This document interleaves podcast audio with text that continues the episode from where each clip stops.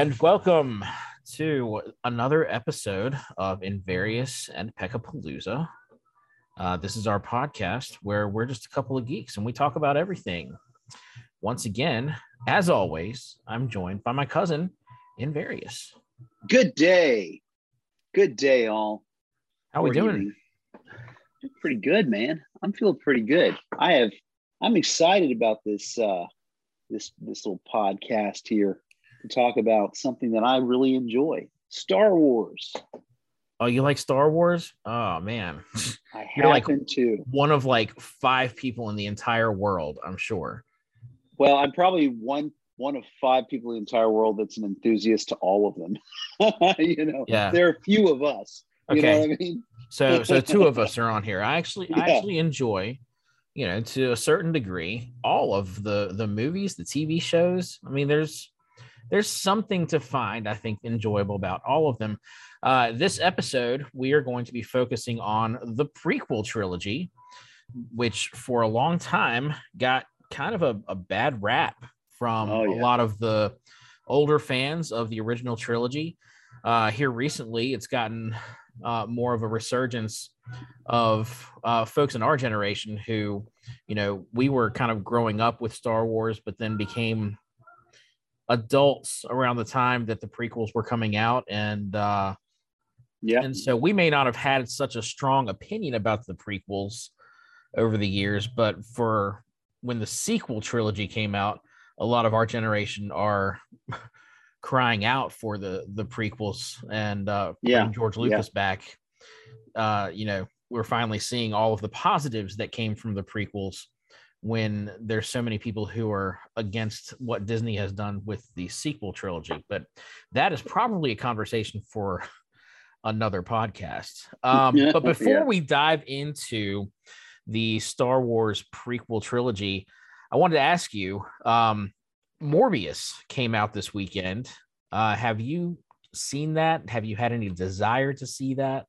I was I was excited to see it until I started reading the reviews. And then I was like and I typically don't like lean on reviews cuz I don't always agree quite often more often I don't agree. But these reviews were like consistently across many sources really bad. And so I was like you know what? If I haven't seen the Batman yet I sure as heck am not going to spend my time to see Morbius right yet. So yeah, Yeah, same same here. Um, you know, I had time today and I I gave serious consideration like throughout the week.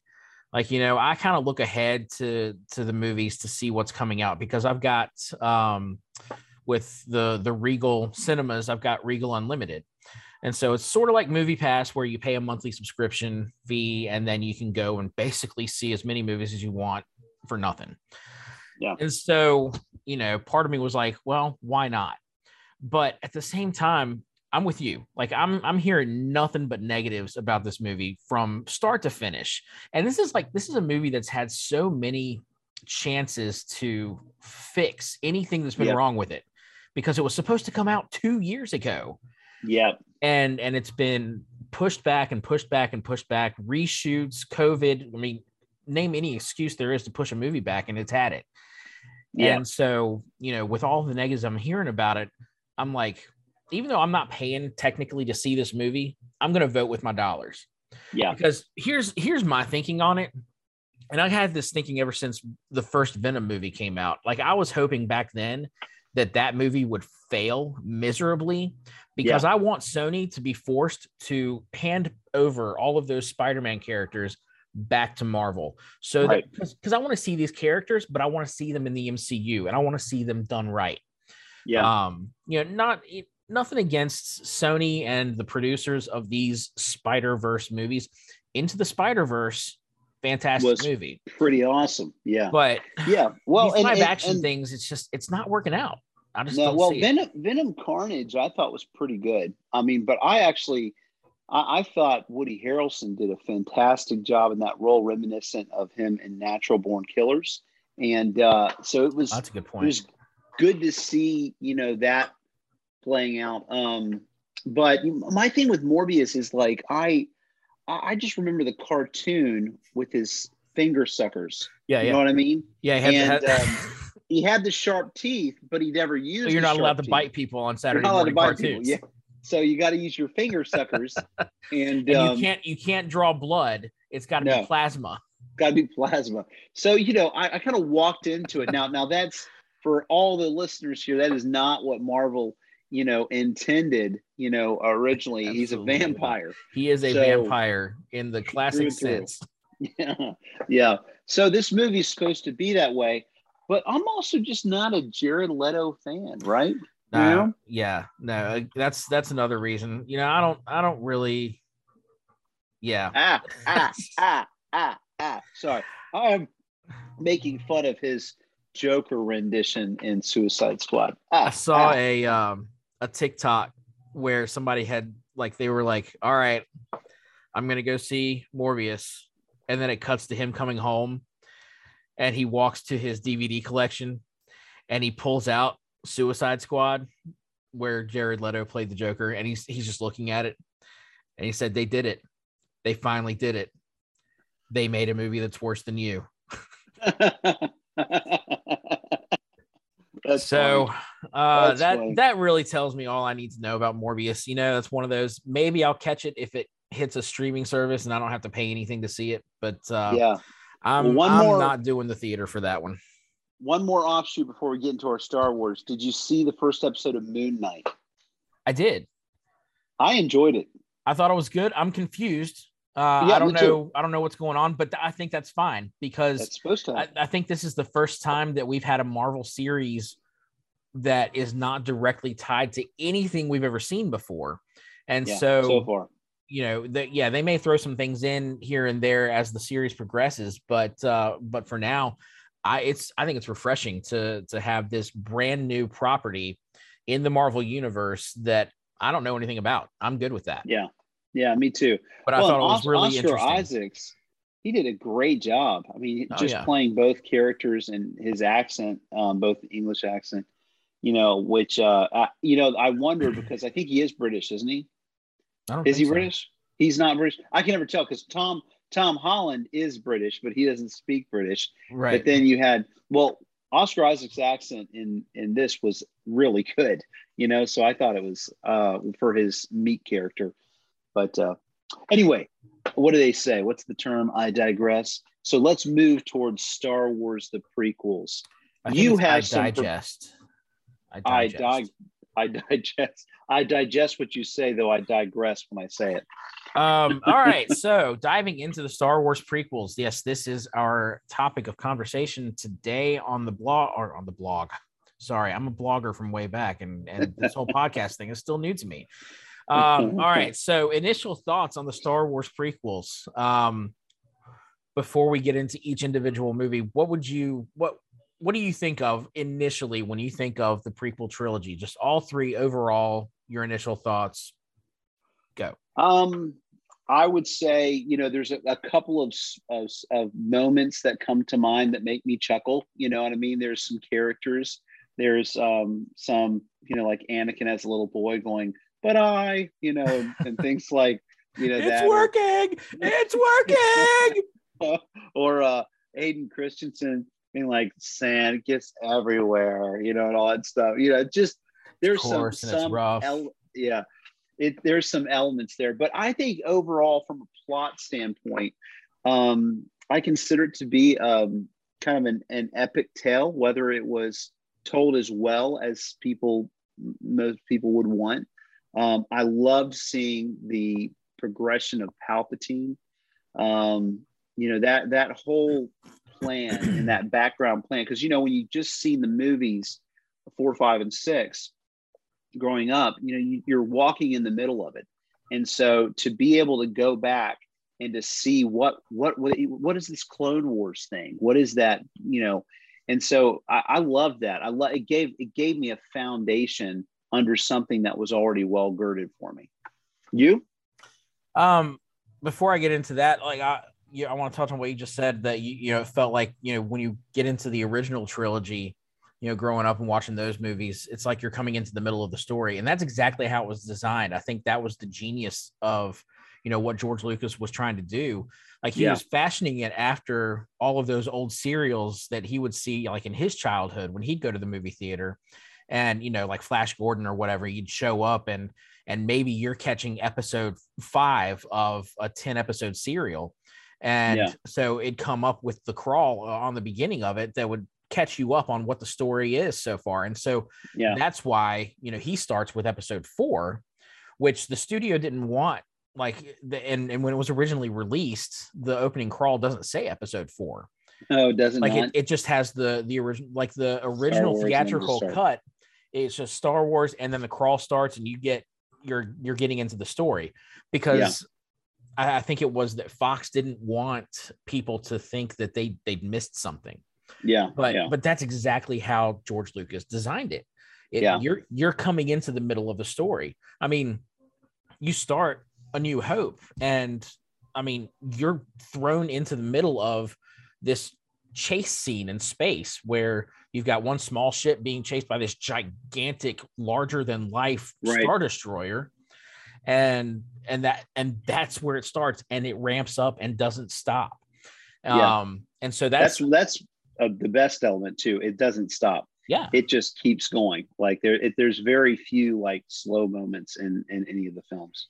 So when it comes to the prequels uh my initial thoughts are always that there's too much cgi Sure. uh there's too much adr like where they re-record the audio over um Right. the scenes dub and everything uh there's too much hammy dialogue Yeah. and there's just too much george lucas that's that's probably the fairest assessment right there is it's there's a bit there's a lot of campy things that you can see that he was amused with that's a bit out of touch with what other people would be amused with the you thing know the thing about when so when he was making the prequels you know, he had too much power like um, yeah not like in a sense of, of I'm overpowered and I'm actually Palpatine now.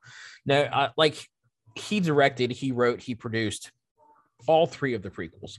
And Right. so everything he said went. He surrounded himself with yes people who just agreed with everything. Let's he has an idea. Okay, George, that sounds great. Let's do that.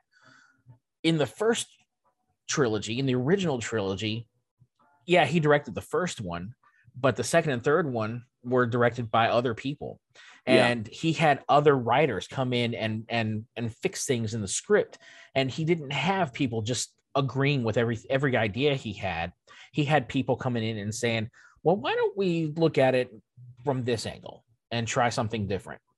do And- we know if he was like was he opposed to doing the prequels um, for some period of time between return of the jedi and when it actually came out was he selective i mean did they have to twist his arm to do it and basically say we'll give you full rein or was he always wanting to do it and he had to wait I I I believe he always wanted to do it. He was just waiting for technology to catch up with his vision.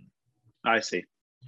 Um and so and so that's what he did. Like and and by the time he got to the point of uh re-releasing the original trilogy with the special edition stuff added in yeah. you know that's when it was like all right we can do this. And Yeah. so and so that's when they're they're in the process of of making episode one and you've got all of the blue screen stuff happening and um ori- you know in, in episode one originally yoda was a puppet but then they realized we need him to fight with a lightsaber and there's no way we can do that with a puppet so Right. then they cgi'd yoda and then in subsequent releases of the Phantom Menace on DVD, of course, now he's they've gone back and and made Yoda CGI there too. But or um, ghost yoda yeah uh, so I, I I was taking notes as I was rewatching the trilogy this time, and and uh, I was I was really making some detailed notes, and I was like, I need to cut this back because otherwise we'll be talking about these things for five hours. And then I also realized like there's a lot of stuff as I'm watching the movie. I'm talking out loud. I'm screaming at the screen. I'm like, somebody Why? should really mystery science theater the the crap out of this thing. I mean, you, I don't you know. they didn't need to you're doing it you were you were just there doing it yourself you I know? was- like I don't think they'd ever like no one would ever get the rights to be able to do something like that. But good gosh, I think it'd be hilarious if you just you sit there and you point out like all of the little little things. Like I can't even remember some of the some of the things I was saying, like just you know, in response to to dialogue on screen. And it's like, mm, yeah, yeah. The best actor this. was the best actor was Ray Park, who said very little. You know what I mean? He's right. Darth Maul. You know what I mean? He was just like, was like, yes, he nailed it. And that know? wasn't even his voice. And, oh, it wasn't. That wasn't his no, voice. No, no, oh, that's he, funny. Ray Park has never spoken a line of dialogue as Darth Maul at all. I mean, wow. he spoke it on set, but it was redubbed. Like like I said, there's there's too much ADR. oh my um, gosh! When, when I never knew that. When Keira Knightley crazy. is uh, acting as the decoy queen. Yeah, no, I knew and, that wasn't her voice. That, yeah, that couldn't have been her that's, voice. That is that is Natalie Portman recording over her lines. Over her voice. Yeah, so, you know, I will say uh, one kind of disappointment. Not that I just want to spend because I am an enthusiast and I love them. You wouldn't think it from how we're starting out here, but you know, I was I'm probably most disappointed with um, Ian um, McKellen. Is it Ian McKellen who's the the Palpatine? Or am I saying the wrong actor's name? Um, isn't Ian McKellen uh, Gandalf? McKellen's Gandalf. Oh my god. Ian McDiarmid. Yeah, Ian McDiarmid. That's what it is. Yeah, that's my bad. you know, you know, all those yeah, Ians. One of those old know. guys. one of those old guys. No, okay. So Ian McDiarmid. So I'm I'm disappointed with his portrayal of Palpatine in the four uh, sessions that he's done that outside of uh, Empire Strikes Back and um, Return of the Jedi. So, um, or really Return of the Jedi, right? So, because it was so simple, it was so um, straightforward, it wasn't overdone. And yet, I feel like his character, his actions, his talking, his way, his mannerisms were just a bit too much. He became less less sinister to me as as he became later. Now I've had to work that out in my head to say, well, he aged. And old people get slower and more sinister, I suppose, you know. But I, I don't think so. I, I think that I would have loved to walk into Revenge of the Sith with him being a a bit more Lex Luthorish, a bit mm-hmm. more, you know, just less. Uh, I, I don't know. He was just pompous. You know what I mean? And it was just it's a reckless pomp, pompous pomposity, you know, yeah. if you will. You he's, know, he's he's not hiding it anymore. Like, right, I, and it's okay that he's not hiding it, but he's just, you know, even the emperor, he, he's holding his cards close because he is he's he's planning about twenty moves ahead. Even well, that then, was, that was one of those things. Uh, it just brought to mind that you know one of those MST3K things that I'd, you know, if, if we were recording while we were watching this, the my response would be, you know, when he reveals himself to we're we're getting ahead of ourselves for episode three, but he reveals himself directly to Anakin, and Anakin's like, "You're you're the Dark Lord of the Sith," and he's like surprised by it. And I'm like, dude, he's been talking about the Sith the entire movie. How, do you, how does he not know the Jedi arts? Come on, man. Oh, I know. That, brain. And, and, and the transition there from what happened to to Mace Windu and all that was it, it just oh you know you it was it was hard to believe that he would kill younglings. It you know i had to to really make a jump to believe the anakin at the beginning of the episode to you know order 66 could actually kill children.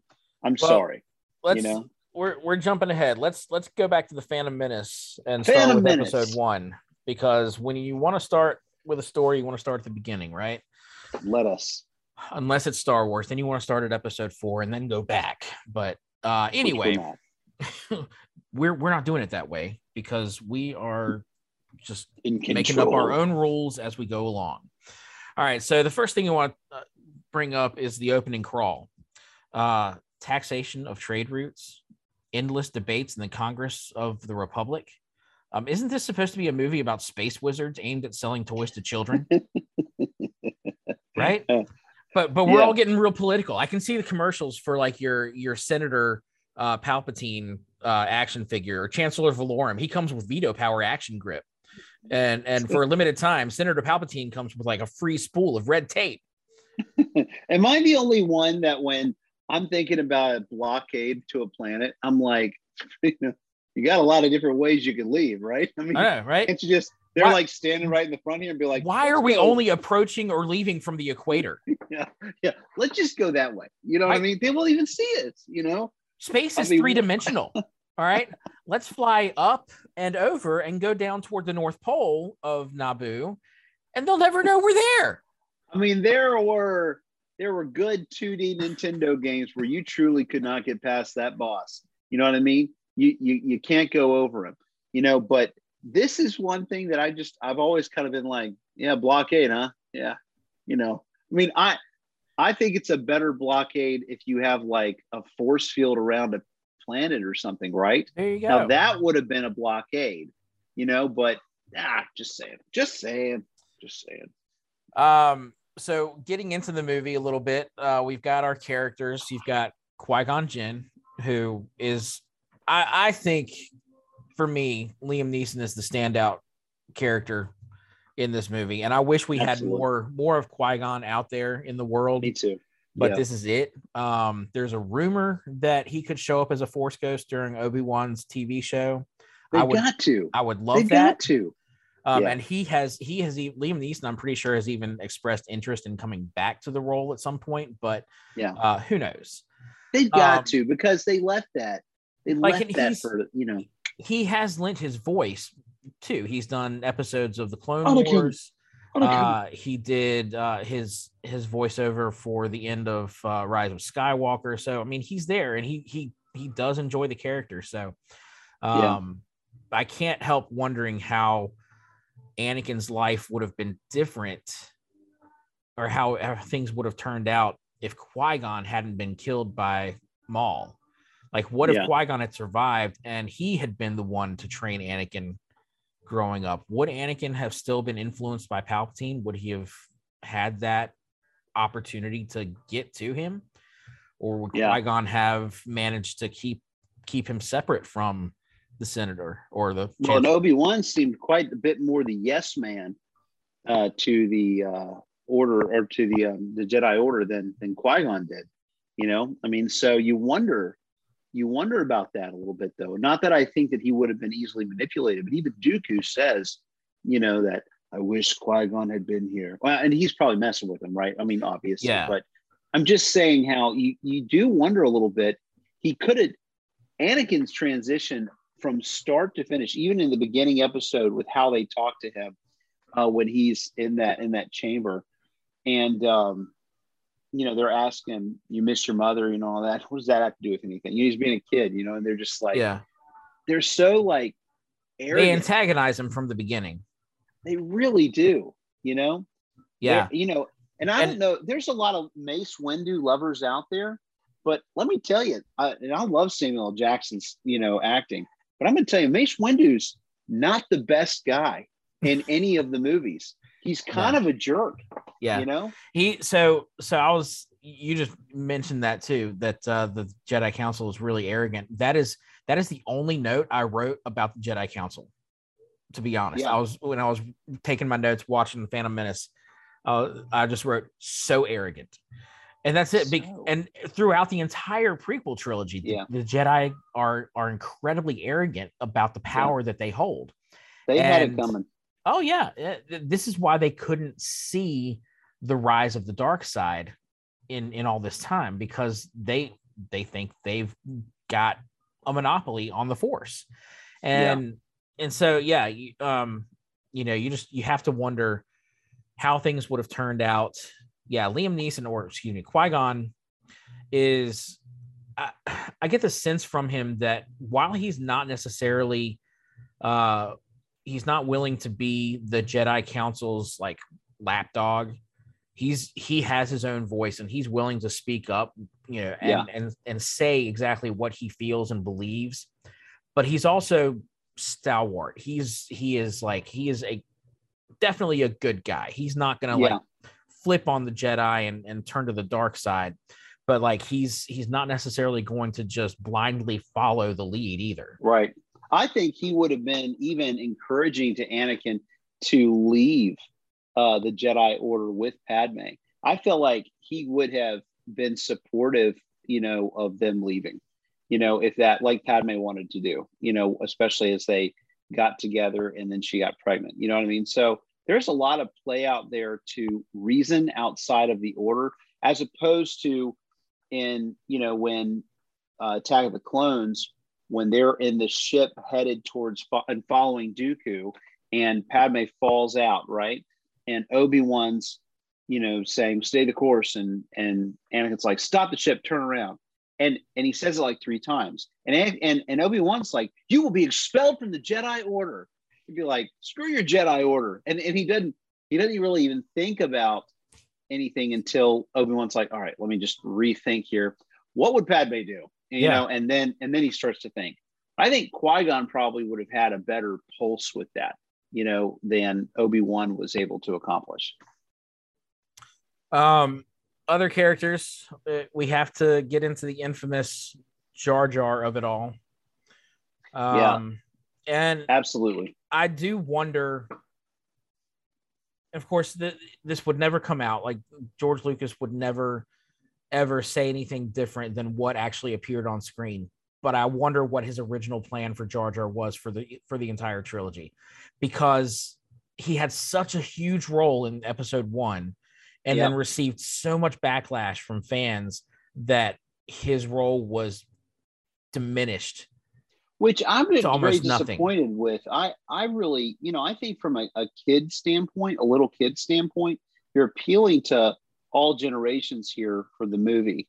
Right. Um, he, you know, I, I think the actor's name is uh, Ahmed Best. I think it is. Uh huh. um, he did a, a, a, tr- a character, a full character, you know, and he would he didn't miss a beat with the character. He did, you know, it would be the same thing as if someone looked at um, C3PO, if C3PO wasn't a known character, and then criticized him. He he's consistent, um, you know, Anthony Daniels on that. So I, I just feel like it, it was a horrible, horrible treatment Yeah. of of this person. I felt you know? so bad for for Ahmed Best because of the way people treated him just Yeah. for playing that character. Like he got so much backlash for playing Jar Jar. It's he played a character, and I mean, how how awful is it? Like this guy was cast to play a brand new character in a franchise, well, in a movie that was arguably the most anticipated movie of the 20th century, right? Yeah, yeah. I mean, fans have been waiting for over a decade for these prequels that, you know, people have been talking about it. Like the rumors have been going for years that George Lucas, oh, he's going to eventually, he's going to come back to it. He's going to, he's going to make episodes one, two, and three because we've already got four, five, and six. It only makes sense. I mean, we talked about it growing up many times about you know that that happening. You know, Yeah. I, I recall. I mean, that it was a it was excited talk when it when it was suggested that that would even happen. It was, I mean, my mind was blown to the possibilities. You know, I- I still remember seeing the first trailer for episode one in the theater and just being like, this is finally happening.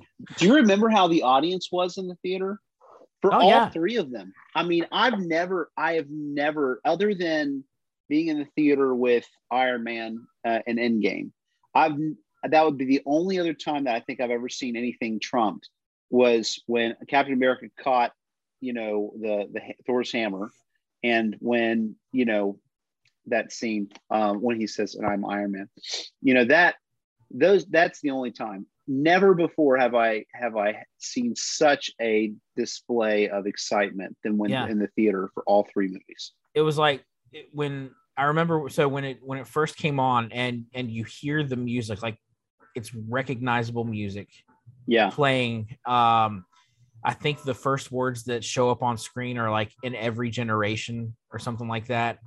Um and then it's like the the opening scene from the the the trailer if I'm remembering right is the Gungans coming through the fog to where they you know to the end battle but that's Mhm. that's the first scene you see coming into the trailer and like there's this hushed reverence over the the entire audience in the in the theater and Yeah. then and then when it's like fully revealed that this is star wars and you hear that theme playing like it, it punches it and everyone's like screaming and Screaming. so excited. Like Oh my goodness. this is we've been waiting for this for what at this point 17 years Yeah. uh for no six, 16 years 83 to 99 it's just like and there wasn't there wasn't the resources now that there were you know or Oh, then yeah. that there are now to be able to anticipate things coming out like imdb you know i mean you, you didn't you didn't have was- youtube to watch uh trailers on like the internet was still in its infancy. Like you had aol you had prodigy. And this is this is you had dial-up. We were still dealing with dial-up internet in 1999 and it's Yeah. like now we're finally getting to the point where you know it, it, I, I think it wasn't until episode three came out that it was like because that was 2005 and it was like oh well now we can finally get rumors of stuff happening Yeah. uh, on the internet. I remember i think it was when i was in college uh episode two came out um but leading up to it well, I was in college when episode one came out too. But anyway, leading up to episode two, you started seeing people were making like their own fan trailers online. yeah I mean, it took a half an hour to download a two and a half minute fan made trailer, yeah, yeah. but uh, like for Attack of the Clones, somebody made a trailer um, with uh, Leonardo DiCaprio as Anakin. Because because at the time the rumor was they were going to cast Leonardo DiCaprio. They wanted him to play Anakin Skywalker. yeah And so somebody had had made a full trailer, and um, since they thought it was going to be about the Clone Wars, and they had a feeling that Boba Fett was going to play some kind of role, they had uh, like a whole bunch of different people in Mandalorian armor, just like cloned in the Yeah. in the image. yeah It's it was it was so great. Like, but you know, we're getting off topic now. We're talking about the the internet. well i'd like to talk about about the uh the lightsaber battles that uh, for all three but really what happened in episode one i mean was a whole new world oh I yeah, mean, for I mean it because lightsaber battles from four, five, and six were, you know, not anything like that. And so the choreography they were very simple in the first original I mean, trilogy. incredible, incredible uh display. yeah, I just uh, that duel of the fates, that song that comes up when the doors open and Darth Maul is there, and that whole scene is is probably one of my favorite scenes of any movie. yeah. Um, th- that and Anakin and Obi Wan's battle in, in the third one. Duel, you Duel know, of the Fates or- makes uh, episode one worth it. Like it Oh, doesn't matter any anything negative that you say about episode one. It it gets trumped by the lightsaber duel uh, between you've got Qui Gon and Obi Wan versus Darth Maul, and it's just like Right. I mean, as soon as Darth Maul shows up and he lights the second end of that lightsaber, Oh yeah, and it comes right. Uh, man, it's just like, how is this possible? blows my mind. I mean, I, I think uh, one of the things that that I think about critically uh, being critically received was that there was so much anticipation and excitement and tolerance um, when that movie came out. It, it's not until retrospect that people really looked back, I think, and gave gave it a, a, a I don't know a meaner look at it, you know. But I mean, there are things. I mean, obviously that we've talked about, and and you you can be so critical about Jake Lloyd, you know, and and his portrayal. Well, he's a somebody else. I feel bad for that guy too. Me too. Like his his life did not go well after episode one. No. And uh, I feel bad for him too because yeah, he's just a kid. How many kids do you know out there who are child actors who nail it on their first performance? Yeah. I mean, I just I think it's just ridiculous. I'd like to just point out real quick that while IMDb um, gives Star Wars a uh, 6.5 out of 10 um, for for Phantom Menace, um, I'd just like to remind everybody, anybody who's listening, that it had a, a, a huge amount of awards that it won. You know, when it came out, um, it was a nominee for a huge amount, but also they had best costume. They were winner of the Saturn Award for best costumes, best special effects, best science fiction film, best actor for Liam Neeson as a nominee. um, and Best Supporting Actor for Ewan McGregor. I mean, this was this was listed out there. It also won for other you know organizations beyond Oscars, but um, I mean, just there was a lot of awards and a lot of attention. So, you know, just just saying, you know, it, it earned its keep, if you will. The critical piece of it came a bit later, you know, on that. All right. One last thing before we move on to episode two. It's said in every Star Wars movie. I have a bad feeling bad about feeling this. about this. Who said Yeah. it in this one? Uh, let's see. And do you remember the context? Okay, so episode one was it Obi Wan? It was Obi Wan. It was right. It was his very first line in the movie. They, Yeah, they he arrive. He said it right. He's yeah, that's right. They're sitting in the in the room. Uh-huh. That's right. As That's soon right. as, as soon as they walk in, they take off their hoods, and Obi Wan's first line is, "I have a bad feeling about this." That's right. That's right.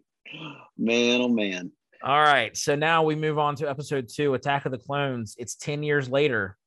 Anakin is a Padawan, and he is learning how to be a Jedi under his master, Obi Wan Kenobi.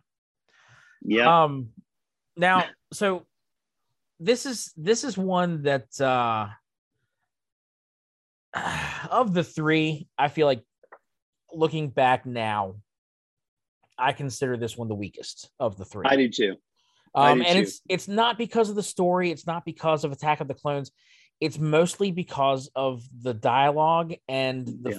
what I perceive to be a forced romance Yeah. between Anakin and Padme. Now I I, know it had to happen because that's the story. Anakin is Luke and Leia's dad. Padme is Luke and Leia's mom. So we knew it had to happen, but it's so awkward, like from Yeah. start to finish.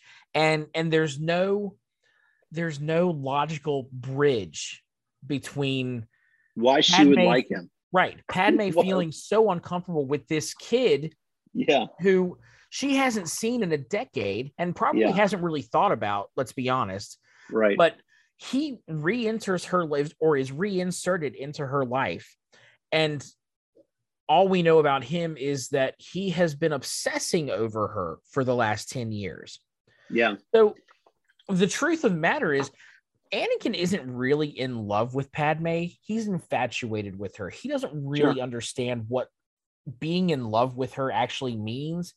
He's just possessive and and just wants her to be his own. And Yeah. it's just like I don't know the the I mean the dialogue is like poorly written high Yeah. school literary journal stuff. yeah.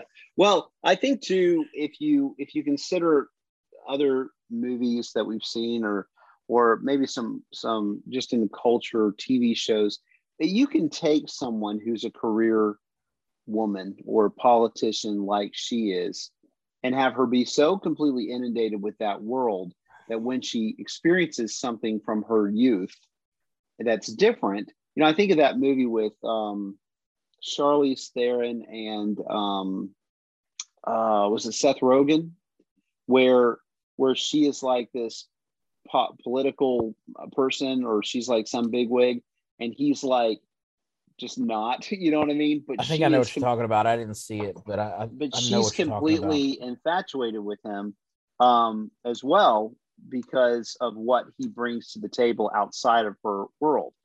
Um, so I think there's a way to be able to tell when you've got somebody who's, you know, not, you know, who who just you, it doesn't make sense that they would be together, right? Um, Well, and especially you know she follows into Tatooine because he's having all of these nightmares about his mom, right? And so she volunteers to to go with him because he's supposed to be protecting her from an assassin, and uh, and so she goes with him, and he finds his mom, slaughters an entire village of Tusken Raiders, and admits to killing women and children along with the the men, the warriors, and what she just thinks that's the guy I want to have babies with. Right, right. Uh, sorry, the movie I was thinking about was The Long Shot with Okay. her and, and Seth Rogen. Um, but you know, I just think there's a way to be able to show if there was a little bit more of of showing her, but there's just not time for it, you know. And so, you know, by saying that they've been separated for 10 years, I think is a mistake.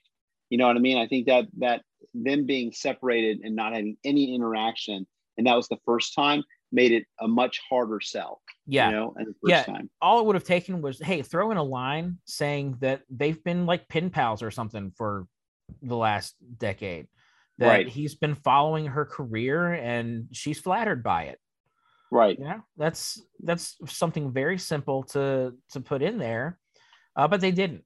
They just they they throw this kid in there who uh is making googly eyes at her and she even mentions that it makes her feel uncomfortable but he keeps It made doing me it feel anyway. uncomfortable. it made, it made even my- everyone in america son- feel uncomfortable. my son who's nine years old is watching it with me and he's like oh man. You know my, that's what he does. He's watching him be he be kind of inappropriate. He's like oh dude you just you know and i'm like that's right that's right nine year old even you can sense this no means you no yeah no means no um, um no go ahead, go I, ahead. I was just going to say, like the, um, I, I think that what would have helped also set up the third movie uh, would have been a, a, a better progression of Anakin's maturity. Um, unfortunately, with the petulant youth that you see at the beginning is also who you see later in the Yeah. movie. He has no character arc scene. in this movie That's and that's that is really unfortunate. Um, I don't think that's his fault necessarily. Uh, Oh, Hayden no. Christensen's. Um, it's a little bit. I don't. I, I don't think I want to take away completely the fact that you know that you know you you got some bad writing, but there was some inflections and tones that he exuded that man, you just it just made him seem very young. Well, see, and I was I was actually going to say that Hayden Christensen, I feel like gets a bad rap for his role in this. Um, you know, I I don't think he's a bad actor at all. I No, I think that a lot of it it does go back to the writing and it goes back to the directing as well. yeah, Um, because this is this is his first big role and and he's trying to do it right. He wants to do what George Lucas is telling him to do, and so he he does it. Um, so Yeah. I you know that's that's what I've always how I've always tried to look at it. Like I I don't I don't see him being the main problem with with the prequels like a lot of people No. I feel like do. Um, one thing I wanted to Yeah, to bring up when um when they do leave Tatooine, they get the message from Obi Wan and he's on Geonosis and and they Yeah, have to go rescue him. Um, and like at this point, Padme takes charge and is like, yeah, yeah. "I'm she's- going to help him. Yeah, So yeah, if you want to come with me and protect me, then let's go." yeah. Uh, but when they leave, they take C3PO. Now, 3PO has been working on the moisture farm for the last 10 years, right? He he came there with Shmi Skywalker, yeah, yeah. and the Lars family is just okay with losing their protocol droid now. They probably they probably are. They're probably at this point. They're like, look, it's been ten freaking years. We're done. Get you know, him out of Take here. him. Take him with. They had the Han Solo Hey, approach. They're just He like, speaks 40 million languages. He will be a great asset to you in space. Go. yeah, he speaks forty million languages, but can't speak our language. You know the way we want him to. So you know, take him. Um, no, that is funny. Um, I don't want to jump ahead too far, but I do want to say there is a, a a line of dialogue that I have. You know, I've watched a lot of movies. You know, I've read a lot of books. I've read books from classic literature, Greek cla- class, classic literature, all the way to modern. You know, and I'm telling you, I have been. I cannot seem to wrap my head around some dialogue that Anakin and Padme have, and I'm so hopeful that you can Is it the Sam Either- thing? no, no, I get that one. But I need you to either validate that it doesn't make any sense or I need you to explain it to me and, and clear this up. It's the part where, you know, uh, in, in the in Revenge of the Sith, they're on the balcony. You know, they she's doing her hair, you know, and she's she looks really oiled up, you know, and she looks very, very different than what we just saw her up in the previous scene with her her little bun, you know, Leia hair thing going on. And she's on the balcony, she's brushing her hair and she's talking about wanting to have the baby on Naboo. All right. And then he comes out there, you know, and he's saying, You're so beautiful. and and the dialogue goes like this. She's he says, "You're so beautiful," and then she says, "So love has blinded you," and and then he kind of jokes and be, and was like, "That's not really what I what I meant." Ha ha. Actually, You know, she it's says probably true. she starts with um it's because I'm so in love with you. And then he says, No, it's because I'm so in love with I'm you. so in love with you. And then she And then she says, says, So love has "So love-" blinded you. That's not what I meant. Yeah, yeah, that that whole Okay. scene, none of it makes any sense. Okay, thank you. Because honestly, I again I watched it. You know, today I'm just going. mm, That entire scene could have been cut from the entire movie and everything would have been just fine. I think they only kept it in there because Natalie Portman looked pretty good in that scene. You know what I mean? I mean, she she did. I will say, if we're going to talk about anything, Natalie Portman um, did did such a great job. I think in all all three films consistently. You know, Yeah. she's. I thi- think her acting was uh, spot on. I But think she's she good played actor. the. She is a good act. I mean, definitely. Ever since, but she she's definitely one who from being a kid, she did the kid acting, you know, and Yeah. Leon the professional, uh, all the way up to to this. Um, but with that, you know, she portrayed the Leia. You I mean you see where Leia came from out of her, Right. Yeah. and and wow, wow that you got that. I wish we could have gotten that with ever anyone else. You know what I mean? But uh, I think she did an incredible. Obi Wan. I mean, Ewan McGregor to me is great. Not that I don't think Ewan McGregor necessarily was as great as Natalie Portman was because there, but that may not be his fault because there were some hello there. You know, I mean, just things like, oh, that's a classic line. You can't take that away from me. come on, I don't. Well, you come on. There's just some things, Hello there. right? But there's there's just some moments, and some of it's cinematography where that moment, for example, in Attack of the Clones. No, was it Attack of the Clones? Or no, that was Revenge of the That's Sith. Revenge of the Sith. Yeah, yeah. So he pops down there. He's going to take on Grievous. He knows he's got his army that's about to encroach in. And so he comes down and he does his little, you know, his, his lightsaber move, what he does with his fingers out like this, you know, yeah, which I think is called Soresu. So there's like a few different, uh, because we should talk about lightsaber styles because I think I, if I'm, I'm, I'm, hopefully I'm not saying it wrong, but one of them is Vaapad, I think it is, and one of them is Soresu. There's like four of them, and and his, the one he does is, I'm probably butchering it, and if anybody ever listened to this, they'd be like, um, you know, hating me. Uh, we need some real Star Wars geeks on this. I know, right? Right where the lane is. But one of the things that people will talk about about these different styles um, is like Mace Windu.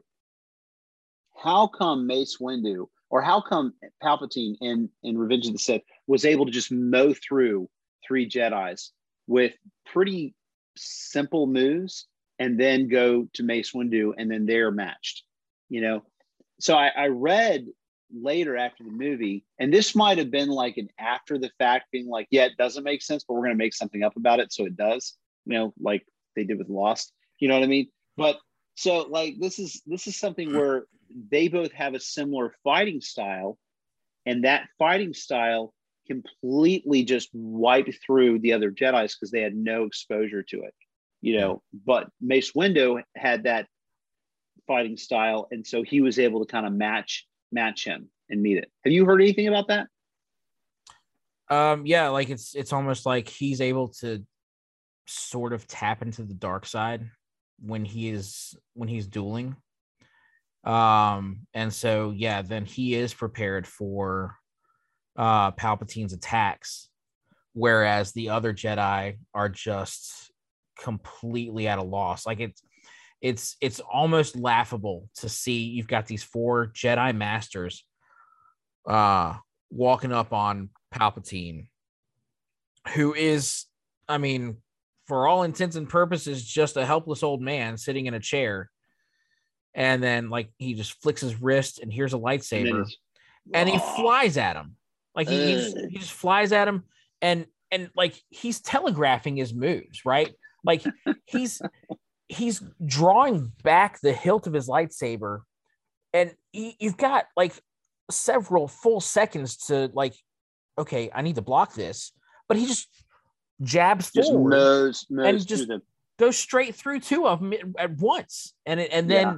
like it takes another few seconds, but then Kit Fisto is out of the picture, and then it's just him and and Windu, and it's like, how do you, how did they not see that coming? But it's So- because he's like using the dark side, and and Yeah, they are again. This goes back to the Jedi just being so arrogant. They feel like they've got a monopoly on the Force. yeah. And they so they are not prepared to face someone who is that powerful in the dark side. So to confirm that these are there are like seven forms of lightsaber fighting, and one of those is Soresu, and that is the one that Obi Wan used, and I think taught Luke, or, or Luke was ended up learning that way. But uh, Juyo or Vaapad, V A A P A D, is the seventh form, which is what um, Darth Sidious was using. So, um, and Mace Windu um, does that form as well because it's the most aggressive style. Yeah. So that you know, and thank you to ultrasabers.com for validating my uh, what I had heard from somewhere else. Um. But- So we we've kind of just jumped into Revenge of the Sith real quick there. Let me go back to Attack of the Clones for just a minute.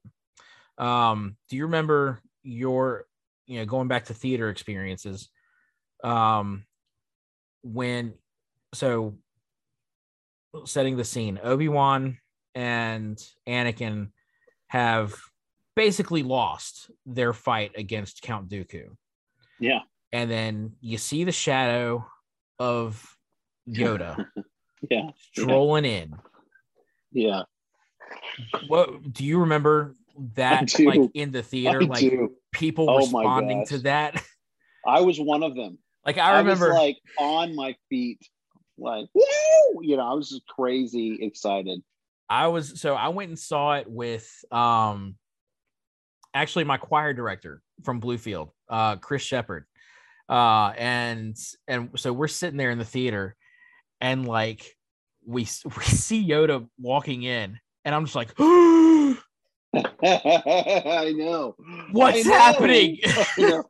And quite the build too, because you know it's I, I loved how they built it because you're going from like you know he's using the the force he's using the force lightning against him and he's doing that but then when it gets to him like and like when when christopher lee says let's just settle this with our lightsabers you know i'm like no no and then yoda's like just pulls his hand out and the, he doesn't even reach for the lightsaber. He, he just opens his robe just, and it just flies to his hand. Yeah. at that point everybody just you know and then him doing that little acrobatic just everywhere you know I, oh man chills it was that was so incredible But then when the fight's awesome. over, he goes back and picks up his cane and hobbles and away. he starts hobbling i love that that's the best that's so good All right, one last thing. I have a bad feeling about this. You said it in this one. um that was anakin when they were out in the pit That's when right. they were in the arena. Yep. yeah All right, episode three, Revenge of the Sith. This is this is the reason we wanted prequels in the first place. This is Yeah. this is the one that uh, that made it all worthwhile because this is the one that finally gives us Darth Vader. Um, because uh, when it comes down to it, that's what the purpose of the of the prequel trilogy was. It was to tell us the story of Anakin's fall to the dark side. Now, I think there there can be um it can be argued that his turn to the dark side feels abrupt. And I, we've already mentioned that a little bit. Um which I think is why it's important for people out there if you have never seen Clone Wars, the animated series, oh yeah take time to watch that. Like go That on the internet and find the list of of that are like essential episodes of the Clone Wars. Yeah. And and that will help you see Anakin's complete journey from Jedi Padawan to where he ends up in episode 3. It's, it's or so much better. or you generation of cliff notes people watch the entire thing and don't miss a single one and actually go to you know, a website that can tell you the order you should watch them and watch them all. For example, Star Wars.com uh, has a list for you on what the episode order is. So you can watch the, the episodes in chronological order. Yeah, yeah, yeah. Because they had a little challenges of the releases that came out with with that show. But yeah. man, you are right. You are absolutely right. At at the very least, so you can meet Ahsoka Tano. At the very least. Oh my gosh. You know? I would argue that she is the best character in Star Wars history. She oh, is wow. amazing. Like love, I love it. I'm yeah. so glad that that she is. I mean, not only she showed up in Rebels, she has shown up in Mandalorian. She showed up in Book of Boba Fett, and she's getting her own live action series. I think Rosario Dawson. I mean, wow, you couldn't have picked a better person. Yeah, I mean, she she's well, great. Like fans had been wanting her to play a live action Ahsoka for years, and yeah. it's almost like they manifested that to happen in reality. It's it's yeah, so great. Um, so when we we've we've already touched on a little bit the scenes with Anakin and Padme. Um, you know, the argument is that they are still cringeworthy. Um, yeah. again, it's not necessarily because of the actors, but because of the writing. Um, and we've already addressed that that one scene just makes no sense whatsoever. But at least there are fewer of those scenes in this movie. There, it's yeah, more it, of a focus on yeah. on Anakin's actual struggle with because they're together now, and you yeah. know you don't have to nothing's to be proven. Yeah. Um, I I will say the as far as the Jedi Order and or the Council and Anakin and that whole thing and, and Palpatine putting him on the Council and them trying to get him to spy and then that whole scene with Palpatine at the opera, that whole thing was was really well done in my opinion. Yeah. I thought that was the right progression towards him losing confidence in the Jedi, you know, or that, you know, and him being able to make that transition towards thinking the Jedi Council was evil. Definitely did not pull off showing me that he could believe that Padawans or or younglings should be killed. You know that yeah. there's nothing in the movie that showed me a progression enough that it made it believable that he would kill those kids. Yeah. I think, uh, you know, we, we, you mentioned, well, didn't mention, but we kind of made this point with the, the Anakin and Padme relationship that it would have made more sense if there was, um, something implying that their relationship had continued in between Phantom Menace and, and Attack of the Clones, right? Yeah. I think that that it would have made more sense this this build up to turning to the dark side if Palpatine had been dropping hints about the Sith over the course of the last few years during the Clone Wars, or or yeah. you know, because he's had this relationship with Anakin. Why? I mean, is is it ever really explained why Anakin and Palpatine have such a close relationship? No, uh, other than just in the first movie, um, when you know Palpatine says to him, you know, we'll be watching, watching your yeah. with much, you know, interest or whatever. Yeah. Um, I think that's the only the only one. Um, and, and then just pulling back and saying, you know, with uh, Padme when her life was threatened, you know, just being like an old friend, perhaps, you know, something like that, uh, yeah. as part of his plan to try to draw in, because he had to have known, you know, he he had to have sensed back then and followed um, just the power, just just feeling the midichlorians, feeling the force, yeah, uh, exuding off of the young Anakin. Well, I mean, it's it's still implied too that you know it did he not create Anakin through the Force? I think so. I think that I think they I think they confirmed that in the comics. Yeah, I think they confirmed is that he he had through the Force and had you know uh, Shmi Skywalker impregnated. Yeah, um, is is what it happened. So, um, you know, speaking of Palpatine, if you if you need proof that your government's leader is evil, I mean, you get it right at the beginning of Episode Three. Um, you know, Anakin has uh Count Dooku on his knees and has two yeah. lightsabers at his throat, and he orders Anakin to kill Dooku. Do it. Do it. I like, still say that to this day there's no kids. arrest, there's no trial, and and Palpatine's just sitting there. Do it. Kill him. I thought Good, that- Anakin. that- Good. Kill him. Do it. Yeah, yeah, do it. You know, I tell my kids that. You know, when they don't listen, I'm like, do it.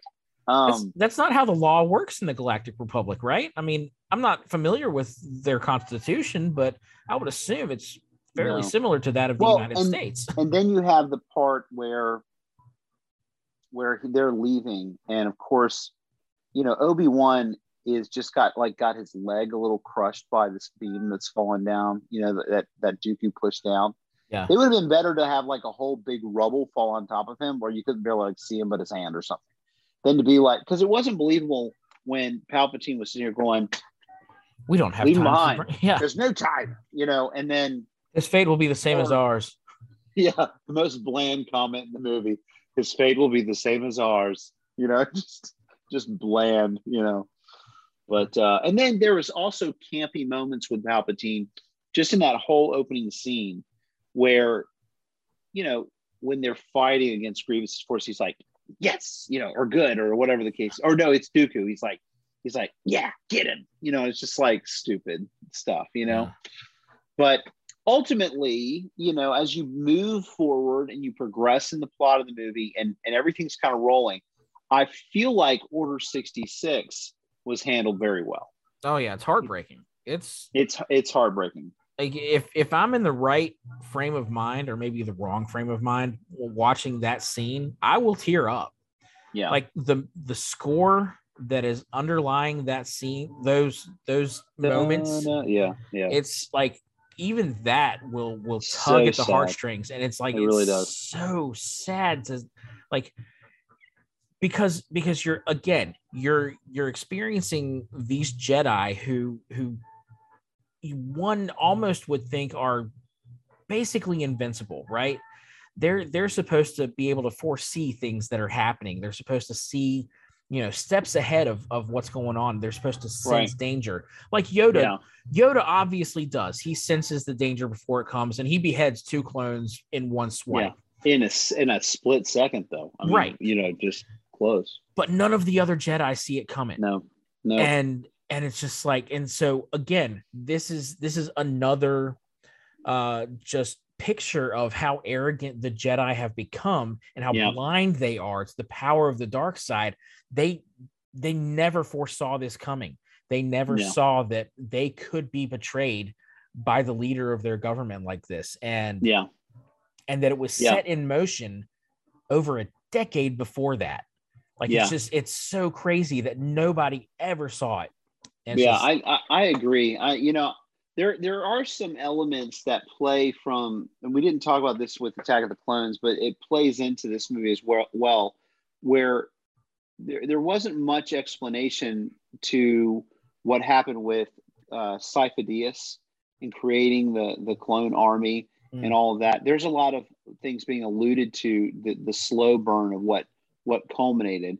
You also you know you have to think there's other elements that couldn't, that just i guess there's not enough time to put in there like when uh, palpatine uh, announces the galactic empire and and uh, padme has her famous line you know this is how liberty you know dies with thunderous applause uh, which is a great line. Yeah. But to have a whole room of people who are uh, you know it's a senate of people who you know giving up that to want to have an emperor would have taken a lot of manipulation over the course of 10 years or more yeah. you know and and so you don't really see that. It, it but i don't think any of us feel like would look at it as fans and say it's not believable uh, per se because we know that somebody can stand on top of a bar table and and change a nation to try to commit genocide you know thinking of hitler you know or anything like that so you know people being sheep and people being manipulated into welcoming in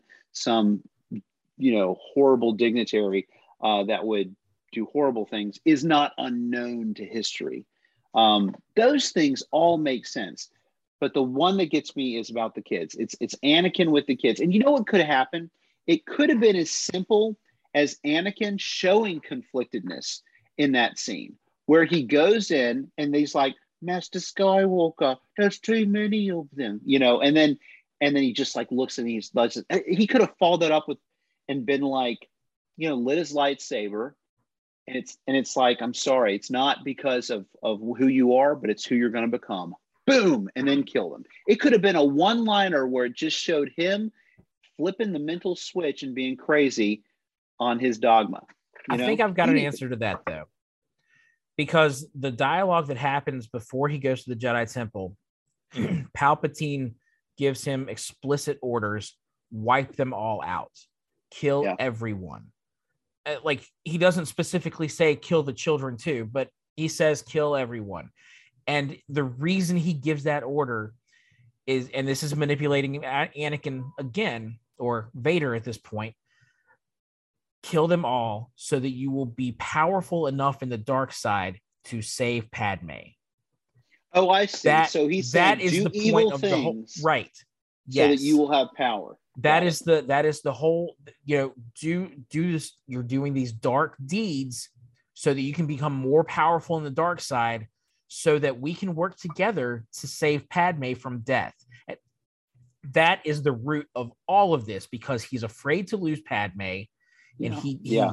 he makes all of the choices he makes in this movie because he doesn't want to lose her. Again, he's right. possess he possesses her. He doesn't love yeah. her. He's infatuated right. with her. Um, when she tells him that she's pregnant, his initial response again is fear because yeah. not because he's afraid of being a father, he's not afraid of having kids. He's afraid of losing the attention that he gets from her because she's going to have to turn her attention to their children now or to May- their child. Maybe, maybe I could see that. I could see that. But you know, I mean, it seemed to me that the that the movie was pushing more the learn from my knowledge and not and not the fill up your evil bank to have enough power um and and i but i agree that makes sense that would be good if that had been pushed a little bit more i probably and that's probably the thing about some of this stuff is and i can make the mental jump because i enjoy all of these movies with the exception of seeing ian mcdiarmid's forehead um, I have trouble when his face him. melts like a candle, and his head looks like he has, you know, pretty a much butt, butt cheeks. He has a butt crack up the top of his head. I I just can't unsee it. I can't. I can't. I'm like, put the hood on. Put put the hood on now. Which um, apparently was accurate to how the original makeup was for Return of the Jedi. We just never but saw you it. never saw it because he had the hood on, and I'm like, no, I don't want to see it. I don't want to see. There's the... a reason why you're wearing a hood. Put it on. Yeah, put put that back on. um, I I do think that there is a touch of Anakin feeling guilty. We don't, but we only see it for a moment when he's when he alone on up. Mustafar. Yeah, and he tears after he yeah he's he's yeah. done. He's wiped out the Jedi Temple. He's wiped out the Separatist leaders, and he's alone just staring at the lava scape on Mustafar. And I think at that point, it's all weighing on him, everything he's yeah. done. And so that's when we see his last real, I think, human moment. Yeah. I just um, assumed the contacts were burning his eyes. You know, the. Uh... well, he's not wearing them at that point. He's. Oh, no. He, he's. It's, well, it's I got to ask normal. you this. I got to ask you that question then because um, what constitutes the eyes changing? You know, you're, isn't you're fully you're fully de- enveloped in the dark side. Okay. I think that's what it is because Palpatine's eyes changed yeah. when he was uh like Using force lightning against Mace yeah. Windu. Like at that point, he was full on dark side. He wasn't hiding anything anymore. He was, and and that's and I think that's why his his entire face made the transition it did. It wasn't because he was damaged or scarred by the lightning. It's yeah. because he has finally shown that's the theory face. that I've heard. I've heard that theory too. That that that his deformity. He says it was a deformity and that he was scarred, but that's not really true. Yeah. That his his full expulsion of the dark side has now unmasked what he has been portraying yeah. in a in a that's his um, true Palpatine face. face. Yeah. yeah. yeah. Yeah. All right. Um, all right. So so one last question. I have a bad feeling about this. Who said it in episode three? Was it Palpatine? Nope. Uh, let's see here. Okay, hold on. Hold on. Oh man, uh, man, I was I was batting, you know, two for You're two. doing good. You're doing good. I was Two doing good. Let, let me just let me just give me two seconds here. Let me just just go through it real quick. It's not. Uh, wow. You know, I just You want to hint? I think I, yeah. it's at the beginning. Well, that's what I was thinking. It was it was Palpatine that it was at it was at the very beginning when the ship was crashing. Palpatine doesn't have a bad feeling about anything. Everything's going according to how he foresees it. Everything's great for Palpatine. No, it's Obi Is Wan. it, is it Obi Wan? Yeah, when they're when they're flying toward the invisible hand and the the um, blast doors are closing on the uh, landing dock or whatever. Oh. And they've Yeah. gotta, like, Yeah. Get in there right in time. And as they're flying towards it, I have a bad feeling about this. All very right. good, very good. So so now the ultimate question before we wrap up our our conversation about the prequel trilogy, which one is the best lightsaber fight? Is it episode 1 Duel of the Fates or is it episode 3 Obi-Wan versus Darth Vader on Mustafar? I I think I can say like without question. Although I I absolutely love the Darth Maul fight. Love it, love it, love it. Love the music, love everything.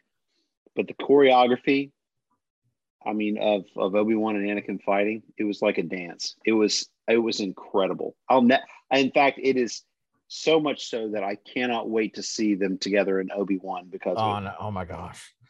Do you know that um so when they were doing the pre-visualization for that final fight between Obi-Wan and Vader, uh Steven Spielberg is actually the one who came in and and did the concept for that. really. Yeah, and so that's why it turned out as different as it did. Um yeah, I agree with you. I think that that fight is is so spectacular. And again, that is a scene that will make me cry every time. Like if I'm really Yeah. invested in watching that movie Yeah.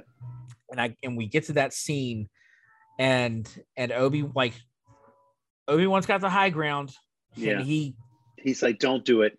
yeah, and he takes and he he all it is is is one swipe of the lightsaber and and Vader Oh, and loses that his part- legs, loses that arm, and he's my he- brother. like yes, yes, Loved and then he and then the you FBI loved you drops off because he's just like he, he's he's broken. He's Yeah. broken at the loss of of this person he has cared for all these years. I, I I'm with you. That hurts my heart so bad. It, it's almost like you know you, you've read or seen Romeo and Juliet, and anytime I ever watch that, I'm always just like, oh, you're so close. You're gonna just if you could just she's not really dead. You know what I mean? Um, man, I I just uh, I tell you, uh, that stuff that stuff right there really really gets to your heart.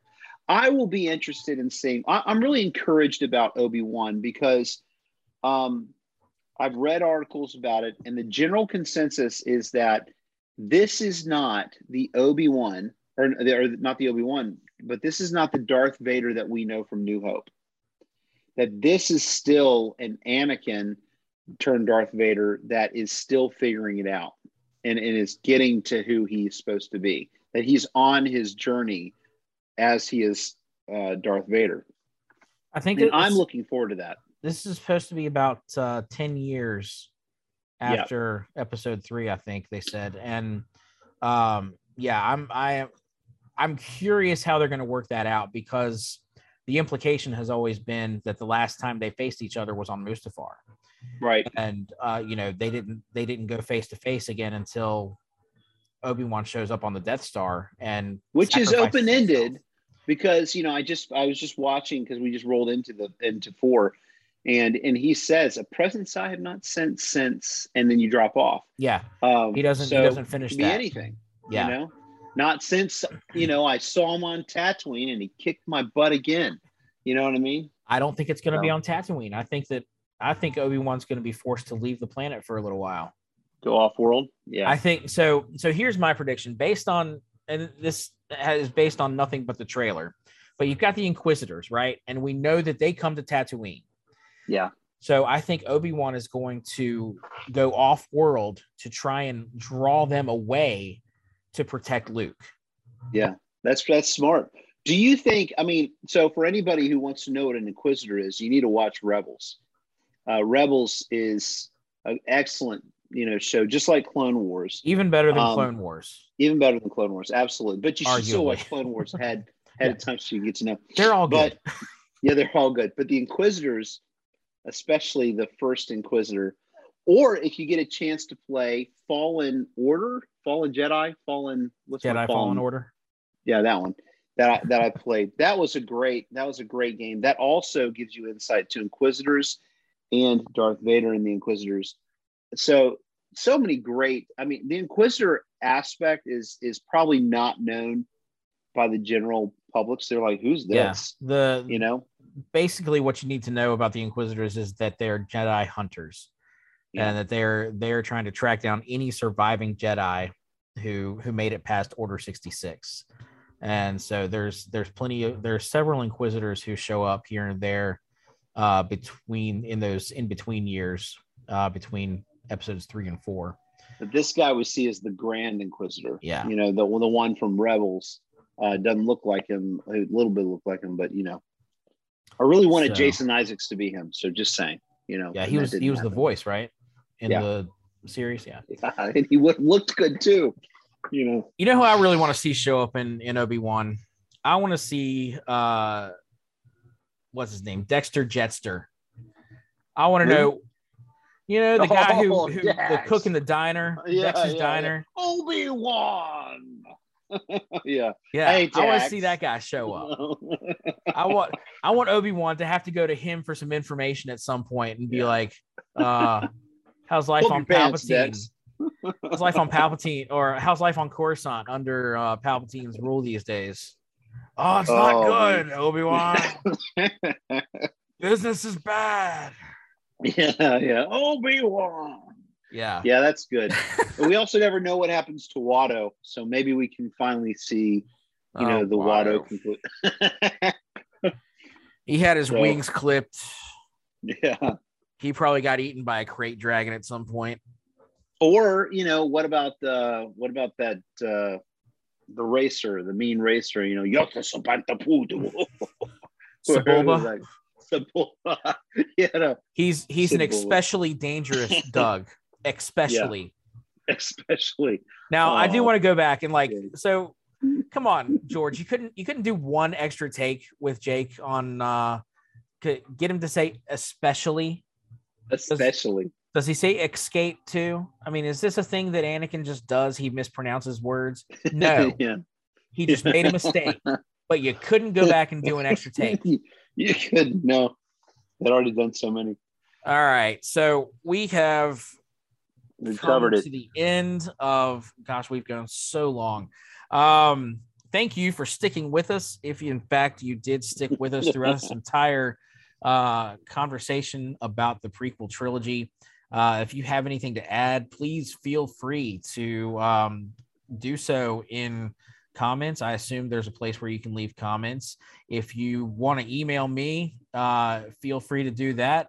I'm just peckapalooza at gmail.com.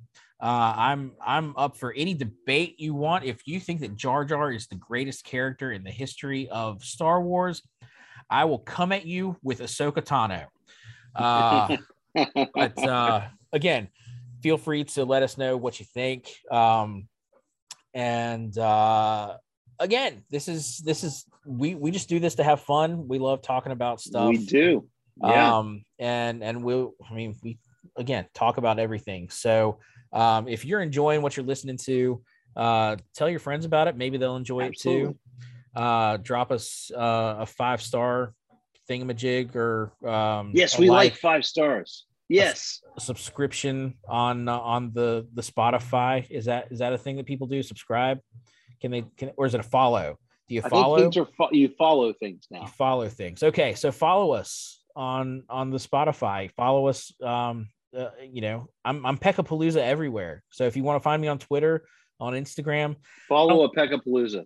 I don't I don't take a whole lot of pictures on Instagram, but you can you can find me there if you really want to at Peckapalooza. So And if you're in the gaming community and you see it in various, that's me. I'm the only in various there is there you go. So far. Um, all right. well, we'll be back next week and we'll be talking about more stuff. So have a pleasant whatever it is, wherever you are. Catch you later.